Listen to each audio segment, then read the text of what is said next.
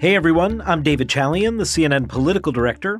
This is the CNN Political Briefing. Here's what you need to know in politics for Wednesday, December 8th. With some recent good headlines to sell on gas prices, on job growth, President Biden heads to Kansas City, Missouri, and sells his economic agenda.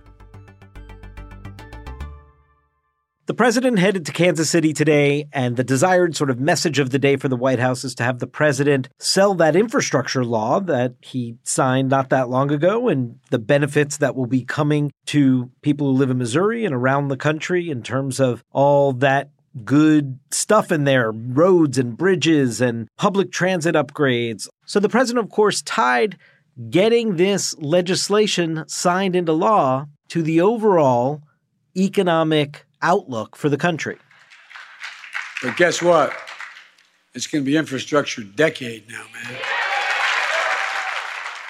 This bill is a blue collar blueprint for working Americans.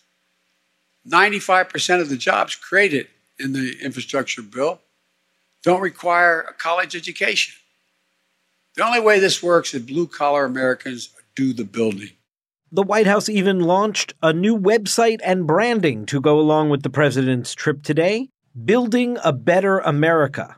That's the new branding and tagline, if you will, that will be attached to all the administration's infrastructure events going forward. And there is, of course, that build.gov website that the White House launched in coordination with this. This is a moment in time that the White House team, the communications team, is trying to rebrand, repackage the president's most successful piece of legislation to date, that bipartisan infrastructure bill, both the fact that it was bipartisan, but also that it is going to address some long lasting needs in these communities that really have gotten to be quite urgent. As for that nearly $2 trillion domestic spending bill, the Build Back Better plan focused on health care, child care, and combating climate change, that is still the big undone piece of the Biden agenda. And of course, the president took some time today to continue to push the Build Back Better plan.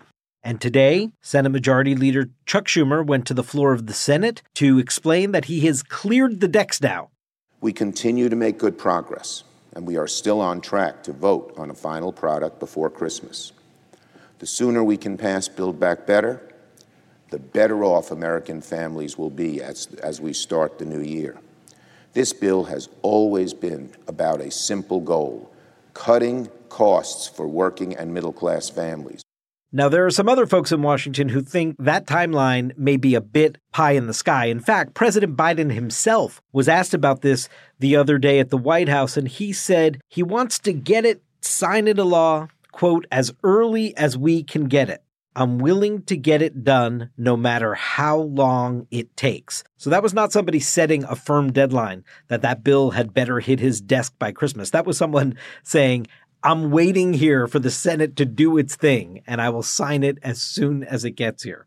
Joe Manchin is part of the reason that there might be a hiccup in Chuck Schumer's desired timeline. He still wants to make pretty substantial changes to the bill, and yet again, citing real concern about the inflationary pressure he thinks all this government spending may exacerbate in the economy. As you may remember, Manchin has no interest in seeing paid family leave as a part of this bill. He's looking to pare back a methane fee on emissions, as well as that Medicare expansion to cover hearing for seniors. He also has some tax issues he wants to look at. So there are real changes that have to happen in that bill. Christmas is only just a little more than a couple of weeks away at this point, and it is not at all clear that this bill will pass through the Senate before the Christmas break.